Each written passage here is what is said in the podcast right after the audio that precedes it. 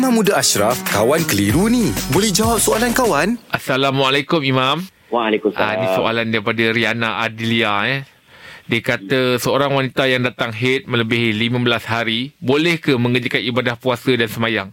Baik, dalam mazhab syafi'i, wanita yang kedatangan haid lepas daripada 15 hari, maka dia wajib solat, maka dia wajib wajib puasa.